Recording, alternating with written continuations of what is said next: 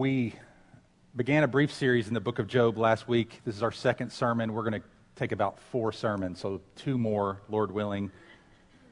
One reason that the book of Job is in the Bible is not just to teach us about how we can suffer well, but how we can help others to suffer well. That's this morning's sermon. Last week was how we can suffer well. This week, how we can help others suffer well.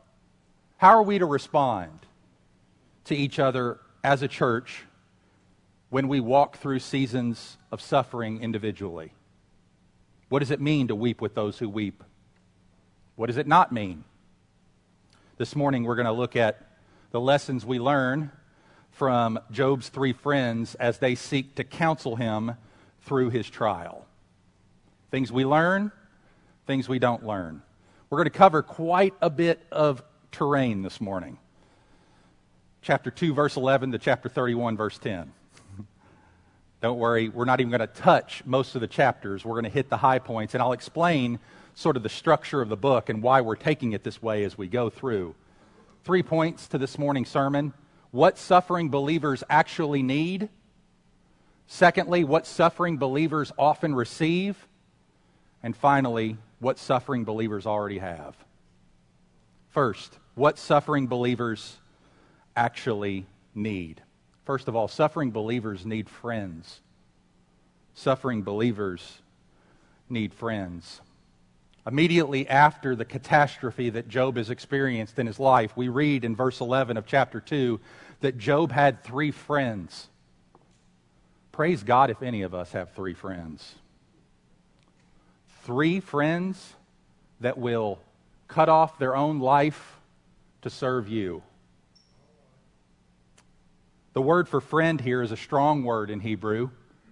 It means one who has pledged himself to another.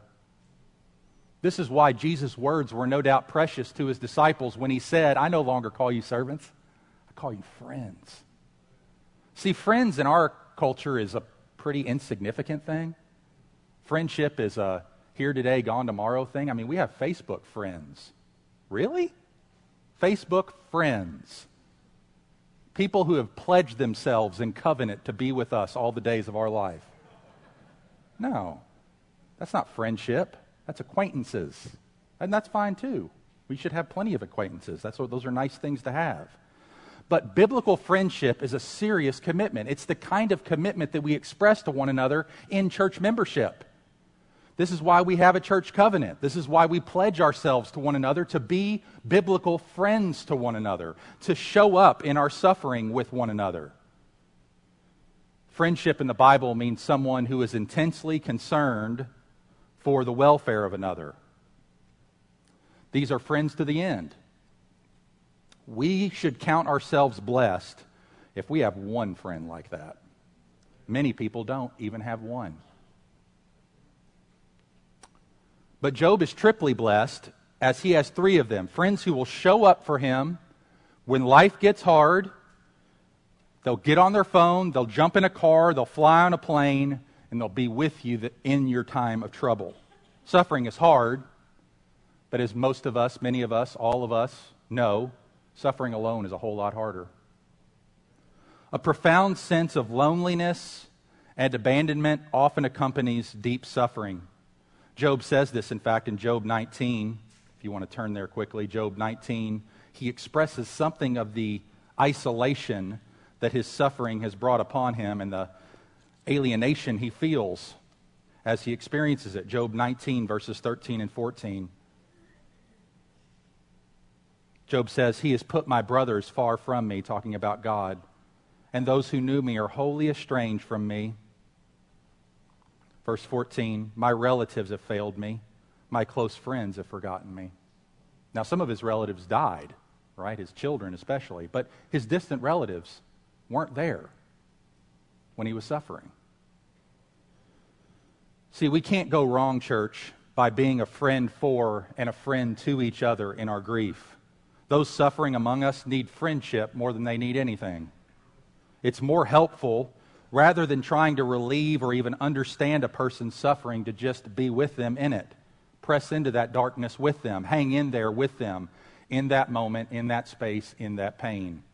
Suffering believers need friends. Secondly, suffering believers need presence.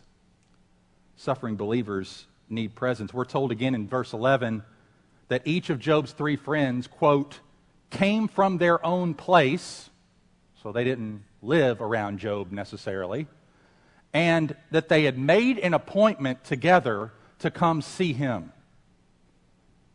Their first instinct when they heard of Job's suffering was to get near him.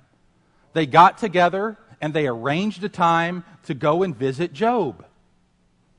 The ministry of presence, being in a person's physical presence, is so important to those who are suffering. Silent presence is inestimably precious to people in terrible pain. We have a great summary of the ministry of presence in verse 13 of chapter 2, where we read again, And they sat with him on the ground seven days and seven nights, and no one spoke, a word to him, for they saw that his suffering was very great. Can you imagine that? A week in a person's presence without talking. Can you do seven minutes? I have a hard time with seven minutes and not saying something. They did a week, seven days, seven nights, not saying anything. Why do they not say anything? Because to say something would pull dignity out of Job's suffering. It wouldn't dignify his suffering. They're dignifying his suffering by not talking about it. Presence means just being there, sitting with others in their grief, weeping with them, allowing some of their burden to fall on you. Presence also applies that words aren't as important as just being there. Job's friends are never wiser in this book than in verse 13. As soon as chapter 3 and 4 and 5 begin, they blow it. Job's friends started out right when they sat in silence with their friend. The trouble started when they started talking and trying to explain it to him. God says in Isaiah 66 13, As one whom her, his mother comforts, so I will comfort you. What does God do in our comfort to comfort us in our suffering? Well, he says, I'm like a good mom. I pick you up in your screaming and I hold you close. Moms aren't telling their babies why they're crying, they're holding their babies until they stop crying. A good mom holds her child, rocking her gently, letting her cry, or letting him cry. And this is how God cares for us and how he invites us to care for others. So, suffering believers need friends, suffering believers need presence. Finally, suffering, suffering believers need sympathy. Suffering believers need sympathy. We are told of the express reasons for why Job's friends visited him at the end of verse 11, where we read, They made an appointment together to come to show him sympathy and to comfort him. Sympathy carries the idea of co suffering. We are entering into the suffering of others. How do we do this? Again, Job's friends serve as a good model here. First of all, they look at Job. You see what twice in these verses we are told something. Look at verse 12. And they saw him from a distance. They did not recognize him. And they raised their voices and wept, and they tore their robes and sprinkled dust on their heads toward heaven. And verse 13 at the end, they didn't say a word, for they saw that his suffering was very great. They're looking at Job. And as they look, they don't even recognize him. Why is this? Because great suffering changes us physically. We must be prepared for that and expect that, not being surprised that affliction changes our friends. If a friend is suffering, we must pay attention to how that suffering is affecting them. Is it manifesting itself emotionally, physically, spiritually? How did Job's friends allow Job's suffering to affect them? We're told that they joined him in his suffering. Just like Job did in chapter 1, verse 20, so his friends join him in a show of solidarity with him in his grief. In chapter 1, verse 20, after Job suffers, we read, Then Job arose and tore his robe and shaved his head and fell on the ground and worshiped. And then we're told that when his friends arrive and see him, in verse 12 of chapter 2, they tore their robes, they sprinkle dust on their heads toward heaven. They are getting down in the dirt with Job, literally. They too tear their clothes, and they too weep alongside of him. And they don't say anything. And as we will soon see, when they do start talking, not only do his friends say some crazy things, but so does Job. Dear ones, when we are suffering, we need friends. Friends who will give us their presence and their sympathy. Job's friends were true friends. They brought Job's lonely ash heap, to Job's lonely ash heap, they brought their compassion of silent presence. What a great gift. Think about all that Job has, has suffered. His family's dead, his fortune's lost, his fame is gone. He has painful seeping sores from head to toe. He's fearful and anxious, according to chapter 3. He lost his appetite, according to chapter 6. He can't sleep, according to chapter 7. When he does, he has nightmares, chapter 7, verse 14. He has impaired vision, chapter 17, verse 7. He has weight loss, chapter 19, verse 20. He has indigestion and bad breath and heartburn, according to chapter 30, verse 27. His skin is falling off, according to chapter 30, verse 30. His bones ache, according to chapter 33, verse 21. This kind of suffering would cause a, per, a normal person to not want to hang out with Job. And yet his friends lean in, knowing that he needs presence, friendship, and sympathy. Brothers and sisters, if Job's three friends can be like that to Job in his suffering, can we not be friends like that to each other in our lesser suffering?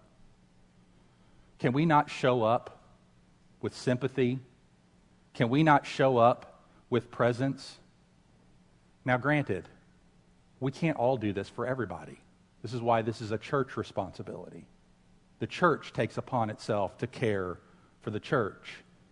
One of the ways we've been doing that in recent days is with Meals for the Carrick family. As they continue to have to care for Wesley in his decreasing physical condition. And we're continuing to serve meals to him, and we have been serving meals to their family once a week for a long time now, and we're continuing to do that. Brothers and sisters, here's where we got to lean in. Here's where friendship takes on a whole nother dimension, right? And so I want to encourage those of you who maybe haven't entered into that yet to help alleviate some of the burdens that some of our brothers and sisters who have been doing it are experiencing. Check your email, get on the, the Take Them a Meal list, and sign up for it. Even if you can't do it in per- perpetuity, you can sign up for one week. And that can alleviate not only a brother and sister who are continuing to suffer, but also those who are trying to care for them in the midst of their suffering. Encourage you to do that. So, this is what suffering believers really need they need friends, they need presence, they need sympathy, all as demonstrated faithfully by Job's three friends here. Secondly, let's talk about what suffering believers often receive. What suffering believers often receive. Sadly, in the place of friendship, presence, and sympathy, we often give others something differently in their suffering, well intentioned though it be.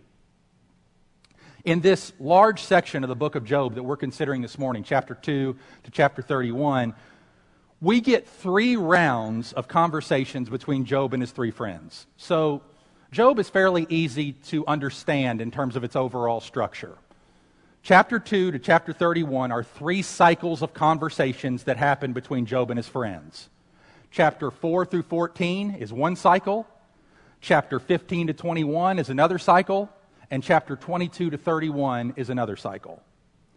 You have the different friends sharing different takes on why Job is suffering, and you often get Job's response to what they have said. So essentially, what chapter 2 through 31 is, is Job and his friends arguing back and forth about why God has allowed Job to suffer. That's what it is. Now, what do we learn from all this? Three things. Suffering believers often get blamed for their suffering. Suffering believers often get blamed for their suffering. Let's read chapter 4, verses 7 and 8. Eliphaz, one of his friends speaking to Job, says, Remember, who that was innocent ever perished? Or where were the upright cut off? As I've seen, those who plow iniquity and sow trouble reap the same. Okay, that's Eliphaz's take. What about another friend? Turn to chapter 8. Let's get Bildad's take. Chapter 8, verses 3 and 4. Does God pervert justice? Or does the Almighty pervert the right? If your children have sinned against him, he's delivered them into the hand of their transgression. Okay? Eliphaz blames Job. Bildad blames Job. What about Zophar? Turn to chapter 11. Zophar speaks, verses 14 and 15. If iniquity is in your hand, put it far away, and let not injustice dwell in your tents. Surely then you will lift up your face without blemish. You'll be secure and you won't fear. What's the uniform take of his three friends so far? Job is suffering because Job sinned. Now, what do we know from the very outset of the book? That is not true. We know it both from the historical narrative itself and God's own explanation of it. But, friends, this can be our temptation as well. If we don't say it, we think it, don't we? You see someone who's suffering greatly and you think, ooh, what must they have done? God's disciplining them. What unrighteousness are they hiding? There's some secret sin. Maybe it's in their kids. Maybe it's the wife. It's been said Job's friends were great until they opened their mouths. And some of us are too. Their basic premise is God is angry with Job. Job is being punished by God as a sinner. The friends are convinced that because God is just and fair, he would not punish Job without cause. Therefore, Job must be engaged in hidden sin for which he needs to repent. Now, let's give the friends a little bit of benefit of the doubt here, okay? They're right at a certain level. Is God just? Absolutely. Does God leave sin unpunished? You better not believe he does. He doesn't, not one. Every sin gets punished by every human being, whether on the cross or in hell. So God is just, God is fair, God is righteous.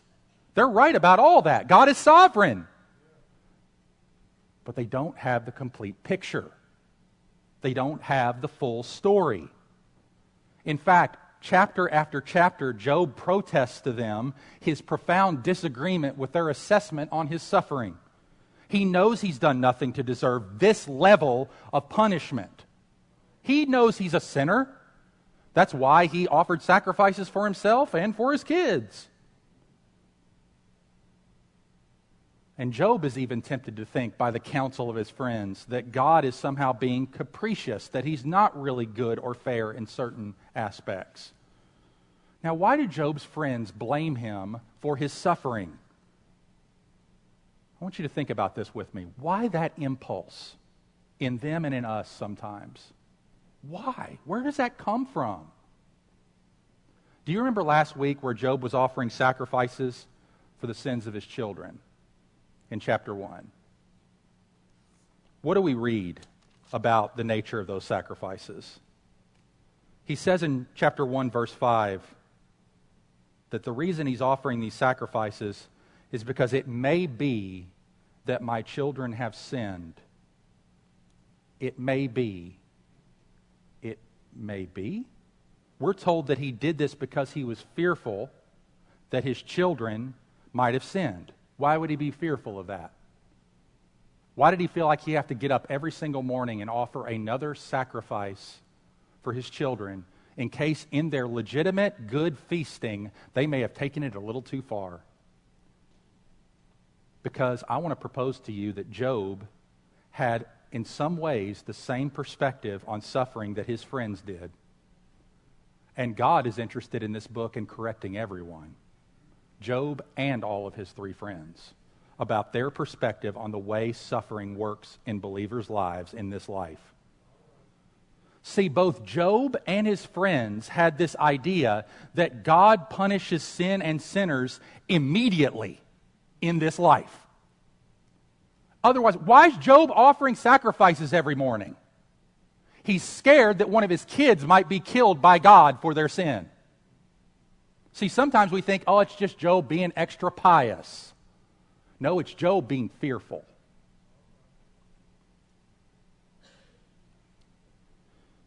Because Job shares this perspective, he offers his sacrifices perhaps as a way to insulate his family from suffering. And why the sudden turn in Job's friends? They're sitting with him one moment, and then they're accusing him the next. They turn on Job as a way of defending themselves from suffering. They are plagued by the same fears and the same anxieties that Job has, just in different ways. Look at chapter 6, verse 21 chapter 6, verse 21. We get a real psychological insight into why they're doing what they're doing, especially Job here. For you have now become nothing. You see my calamity, and you are afraid. Why are they afraid? You see my calamity, and you're afraid.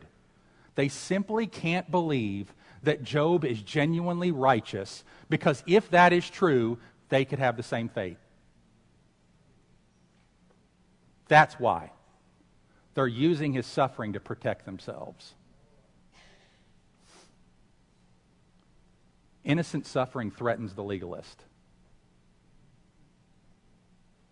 Innocent suffering threatens the moralist who thinks that if I do things good for God, God's got to do things good for me. If Job is suffering innocently, by the way, that's not Christian thinking. It takes no regenerative work of the Holy Spirit in your life to do good things for God so that you hope He'll do good things for you. That is a prostitution of God. Check your heart, dear saint.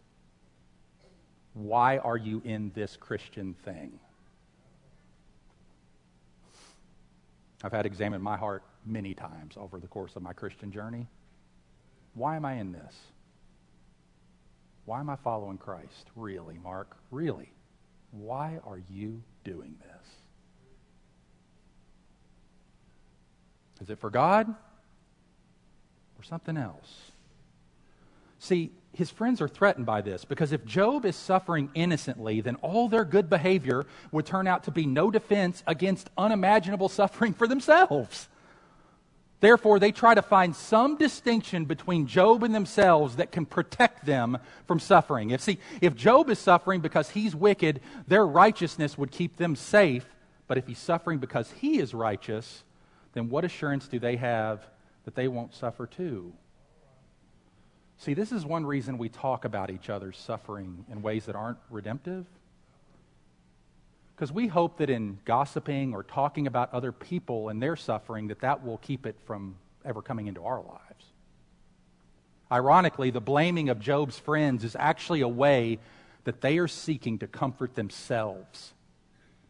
Blame is one way we insulate ourselves from believing that suffering will happen to us because by blaming others, we're exercising a moral superiority over them. Often, our talking and explanation for others' suffering has more to do with our own fears, our own anxieties, and our own insecurities than anything that has to do with the suffering person. God will use the suffering of others, brothers and sisters, to expose areas in your life where you fail to trust Him too. And Job's friends are not up for that. They are not up for being tested and tried by Job's suffering and, had, and being called to examine their own hearts as to how they would respond if they were in a similar situation. So they're constantly finding a way that they don't have to entertain the idea that something could happen to them that way too. Brothers and sisters, as we speak to those who are suffering, we should constantly ask ourselves who we're trying to comfort. By saying the things we're saying, are we trying to comfort ourselves or are we trying to comfort them? It's very easy to think we're consoling our friend when we're actually more interested in our own comfort. So, one of the ways we can tell that we're reading the book of Job correctly is if that we finish the book with a greater caution about how we talk to people who are suffering. If you have learned that lesson, you've read the book of Job correctly. If you speak to others with a deeper humility, an unwillingness to assume that we understand what God is doing in the midst of someone's suffering, and a deep hesitancy to blame them for their suffering, you are getting wise. You are learning what God would have you learn from the book of Job. So, suffering believers often get blamed for their suffering. Secondly, suffering believers often get interpretations of their suffering. The problem with Job's comforters is not that they're heretics. Much of what they say is true. We do reap what we sow eventually. The problem is the moralistic worldview that governs their thinking and compels them to reason backward from suffering to sin. They believe that good things happen to good people and bad things happen to bad people. And they don't seem to know that the world is fallen and under a curse, and not everything that happens to God's people is a re- response to their direct sinfulness. As a result, they end up giving terrible, though well meaning advice for 25 chapters. The less we know about Scripture, even though we think we might know Scripture very well, the more dangerous we can be to people in pain. Beware of the dangers of theologically illiterate counseling. The less we know, the more dangerous we are. Careless speculation about sin and suffering only heaps additional burden upon people who are already experiencing horrific pain. This eventually leads Job to say in chapter 16, verse 1 Miserable comforters are you all. Instead of answers, Job wanted his friends to have mercy on him. He says this in chapter 19 Have mercy on me. Have mercy on me, O my friends, for the hand of God has touched me. Just have mercy for a second. Quit talking. Look at me he says. Proverbs 26 9, like a thorn that goes up into the hand of a drunkard is a proverb in the mouth of fools. And unfortunately, where you find highly merciful people who are drawn to people's pain, these are the people who are going to show up in a moment. These are the people who are going to be there with their presence, be there with their sympathy, be there with their friendship, and not know how to talk about the Bible. Where you find highly merciful people who are drawn to people's pain with a sincere compassion, you often find a profound indifference to the life of the mind, to education, to a lack of biblical understanding, and a black and white approach to Christianity that is unhelpful. It's insensitive and it's unfaithful to the text of Scripture. Sometimes this manifests itself in a pronouncement God's going to heal you if you'll only have faith. Those are well meaning, sincere words said by people who love that person, and they're profoundly unbiblical and unhelpful. God may not heal you in this life. He will heal you if you have faith, but it may not come in the way you expect it. They're right and they're wrong. God will one day heal his people, but it might not happen now. Sometimes this ignorance manifests itself in a too quick appeal to God's sovereignty. All things work together for good, brother. Remember, what God intends for evil, or others intend for evil, God means for good, sister. All good things to say. However, just because this is biblical doesn't mean it's always tactful or helpful to say in the moment. God meant it for good is said by Joseph, not people to him, after years of suffering, not to Joseph during his years of suffering. Context is king, right? Don't proof text it and apply it in a way that it wasn't intended to be applied in the moment. That was said by Joseph himself after years of reflection. It wasn't said to a well meaning Christian, to somebody who's suffering in the moment. So, can you imagine somebody coming up to Joseph in the midst of his angst and frustration and gathering around him at the well and shouting down, Don't worry, Joseph, God means all this for good. Similarly, soon after Paul teaches that all things work together for good, he admonishes us to weep with those who weep. So, before quoting the former, let's make sure that we're willing to practice the latter. Listen, if you're drawn to help others, and are not growing in your theological literacy, your grasp of the Bible, or your ability to helpfully and faithfully diagnose the conditions of the soul, your efforts will help in harming the person. Your motives might be pure, but your results will be damaging. If you are the kind of person who says, I just love people, I listen to them, I help them, I'm here for them, but you make no effort to grow in your ability to rightly handle God's word and apply it to people in the midst of life's distressing perplexities, you can wield a world of damage. And there are people with just enough biblical knowledge. They know just enough verses, they don't know the story, though. They can't tell you what Haggai's about. But they know a verse or two.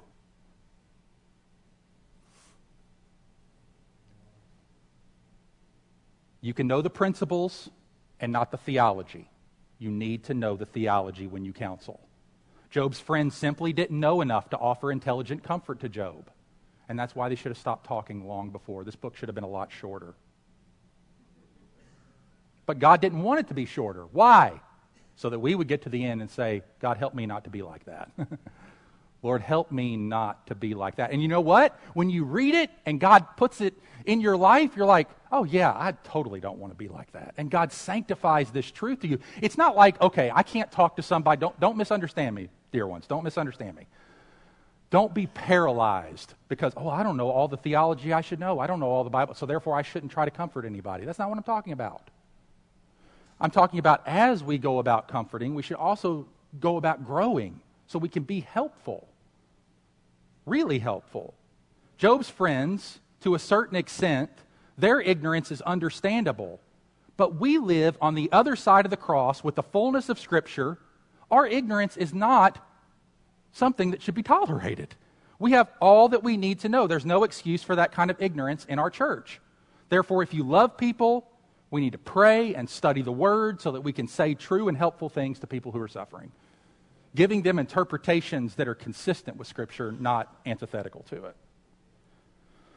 So, we've seen that suffering believers often get blamed for their suffering, they often get interpretations of their suffering. Thirdly, suffering believers often get exasperation with their suffering.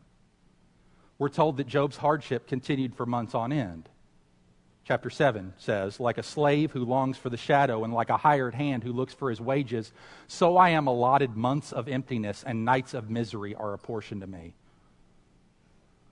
Brothers and sisters, when we're walking alongside suffering friends, don't expect a timeline. Job's friends were eventually worn out by how long it took Job to get over his loss. Look at chapter 8, verse 2. How long will you say these things, and the words of your mouth be a great wind? Or chapter 15, verses 2 and 3. Should a wise man answer with windy knowledge and fill his belly with the east wind? Should he argue in unprofitable talk and in words which he can do no good? Or chapter 11, verse 2. Should a multitude of words go unanswered and a man full of talk be judged right? I mean, they're full of talk too, but they're judging Job for being full of talk. And they're exasperated with him for talking so much. And he's exasperated with them for talking so much. See, a key lesson here is we need to be able to put up with each other for a long time in the midst of suffering. There is no timeline to chart a friend's grief. We have dear widows who, decades after the loss of their husbands, will still tear up when they talk about him. We have moms in this church who have lost their children years earlier who still hurt every day. A friend's grief can be taxing. You may want them to get over their loss and get back to normal, but for them, life will never be normal. At least not the normal that they once knew. So love them enough to walk at their pace. And there's nothing wrong with those whose grief lasts until they meet Jesus face to face. Talking to a hurting person also is an extremely hazardous undertaking. That's one thing you learn from this book. Hurt people hurt people. Hurt people are irrational. Hurt people are immoderate. Hurt people are inconsistent because they're hurt people. You need to know that if you're going to try and be a friend to someone who's suffering, you will be injured, you will get bloody, because love is a contact sport, particularly when dealing with suffering people. Part of joining our friends in their suffering means we are not quick to correct them when they say theologically untrue things. We do say theologically true things. That's necessary. But it's not the only thing we say. We need to resist the urge to lecture, resist the urge to fix, and instead just keep showing up. That's what suffering believers often receive blame, exasperation, interpretations. Thirdly and finally, what suffering believers really have. I do not want this sermon to be taken in the wrong way. Listen, if you're here this morning and you're listening to this sermon as one who is suffering and you're judging our church for ways they haven't loved you, you're missing the point. Okay? Does everybody understand that? Because it's a temptation when you talk about things like this. Instead of thinking, how can I be a friend to the suffering, we think about, how have people not been friends to me in my suffering? And that is not your responsibility. Your responsibility is to be a compassionate, suffering friend to others. That's what this sermon is about, not the suffering themselves. That's last week. Don't import last week onto this week and leave the church angry because nobody's loving you that way. Are you loving anybody else that way? Well, okay. Why are you loving them that way then? See, if you get mad because people don't love you that way back, why are you loving them in the first place? For God's sake or your sake? Sounds like it's for your sake to get something in return. And this is why we need to camp here. What we already have, because as we sing often, friends will fail you. I will fail you. Your deacons will fail you. You will fail you. Your wife will fail you. Your husband will fail you. Your children will fail you. Your brothers and sisters in Christ will fail you multiple times and disappoint you over and over and over again. What will you do in that moment?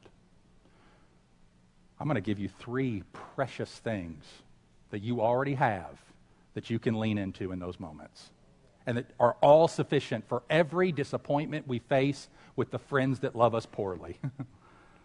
what, the, what suffering believers already have. First of all, suffering believers have access to God. You have God's ear, dear one. You have God's ear. This is why Job responds the way he does. Does he immediately take his complaint to his friends? No, he takes his complaint to God. In chapter 3, he says over and over again, God, why haven't you taken me out yet? You let everybody else die around me but I'm still breathing. Let me die. Just let me die. He's complaining to God. Job cannot see any reason now for why he should ever be given life, but he's expressing it the right way. He knows he has access to God and he goes to God. See, brothers and sisters, crying out to God in the midst of our suffering is not sin. Crying isn't cursing. He's not cursing God, he's cursing himself. Denying our pain or speaking in Christian platitudes isn't what God wants us to do. He wants us to go to Him. The real danger in times of suffering is that instead of crying out to God, we become angry with Him, or we blame Him, or we avoid Him entirely, or we escape. We medicate. Netflix is calling. It will fix. The bottle a joint. That'll help. Or maybe a lunch with somebody else that I can gripe about things to. Or a dinner where I have other people over and we can commiserate. That is not the way you handle your pain. It's not going away that way. You need to lament before God what is causing you pain. Take it to Him directly. If you are suffering, dear one, don't run away from God, run to Him.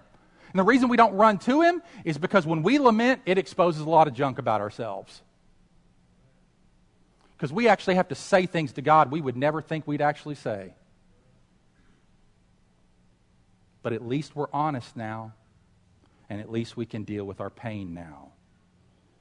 As John Piper says, it's never right to be angry with God, and it's never right to not tell Him when you are. Many of the Psalms are filled with laments, with people complaining to God Himself. And isn't it a testimony? Listen to this. Isn't it a testimony to God's tender mercy that at the very moments the psalmists are complaining to God, the Holy Spirit is inspiring them to write it down? God is inspiring the complaints against himself by the Holy Spirit. This is our God who inspires the very complaints he receives. He's strong and his shoulders are big enough. Our God has his big boy pants on and he can handle it. He can carry our burdens. So tell God your struggles and be honest before him. You have access to him, use it. Suffering believers have access to God. Secondly, suffering believers have hope in God suffering believers have hope in God. It's instructive to us that in all of Job's suffering, he never stops looking to God. Chapter 13, verse 15 Though he slay me, I'll hope in him. I know that my Redeemer lives. Chapter 19, verse 25. Chapter 23, verse 10. He knows the way that I take, and when he's tried me, I'll come out as gold. God doesn't ever give Job an answer to the whys of chapter 3. Why? Why? Why? because our answer, his answer to our why, is not what we ultimately need. There is no peace in the why. Our peace is only found in knowing the one who knows the why, whether we ever know the why or not. Are you willing to turn away from the answer you want to embrace the God you have? We need God Himself more than we need answers from God, dear ones. We can rest content so long as we know that He knows the reasons for our suffering, even though we don't, and He knows, and they're good. Thirdly, finally, suffering believers have compassion from God. Suffering believers have compassion from God. Proverbs 14:2 The heart knows its own bitterness and no stranger shares its joy. Those who, of us who have suffered deeply, we know that verse. We've been in that room where we feel all alone that nobody knows what we're going through? Do you know why no one knows what you're going through? Because nobody can know what you're going through. The Bible says it. A heart, the heart and the heart alone knows its own bitterness. No one can enter into that. Well, there's one person who can enter into that. And he isn't in the flesh right now in front of you. He's the Lord Jesus Christ. The reality is that even as friends give us their presence and their sympathy, it will never be enough. No one can truly know the bitterness or joy of another's heart. And there's often a temptation on the part of those suffering to hold that against the person who's trying to express sympathy and presence. Be thankful for what they're trying to do, and then let that knowledge lead you to the one and remind you of the only one who can truly heal your broken heart. It is not another man. It is not another woman. It is not a brother or sister in Christ. It is Christ Jesus himself, the Savior. He is able to sympathize with us in a way that no one else can. And the mere reality that no human being is able to fully sympathize with us in our suffering should not lead us to bitterness or anger toward another person, but to the realization that Christ and Christ alone can meet this need in my life. And therefore, I must bring my heart to the one who alone can heal it. No other people can be your sympathetic high priest. Jesus reserves that right for himself alone. Accept no substitutes, as you won't find them. No one knows your pit of despair except the one who has entered it and gone deeper. Jesus is the only innocent sufferer. He is the true Job. Jesus is the true friend and counselor to all those who suffer pain. In the neat and tidy world of Job's friends, only the wicked perish, only the good prosper. Eliphaz said it best in Job 4 7. Consider now, who being innocent has ever perished? Hey, Eliphaz, I know one.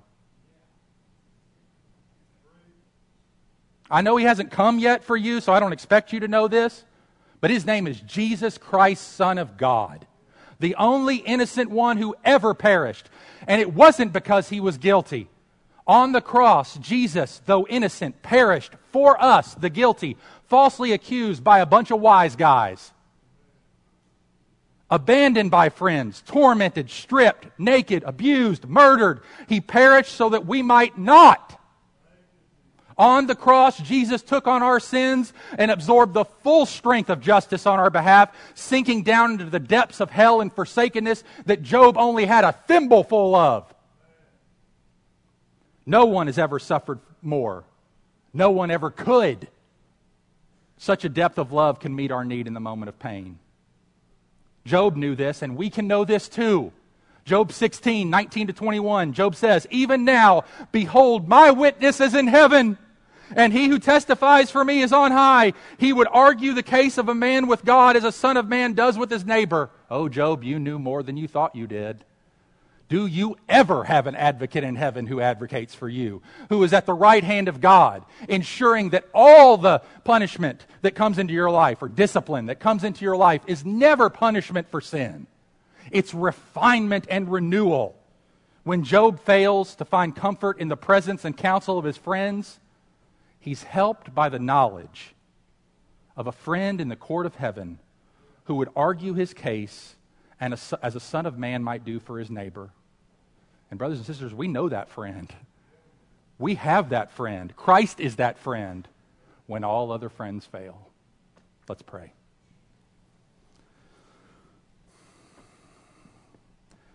Brothers and sisters, just take a moment as we sit in silence to pray to the Lord about your particular suffering or what particularly impacted you from His Word this morning.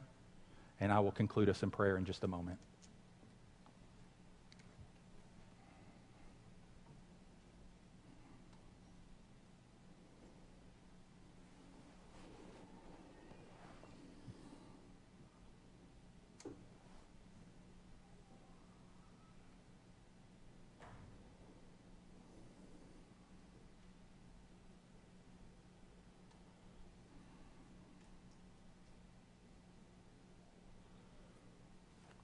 Father, we thank you for the reminder of what we have in Christ, the access that we have to you, the intercession that we have from you, the sympathy that we receive from you, the compassion that we have from you.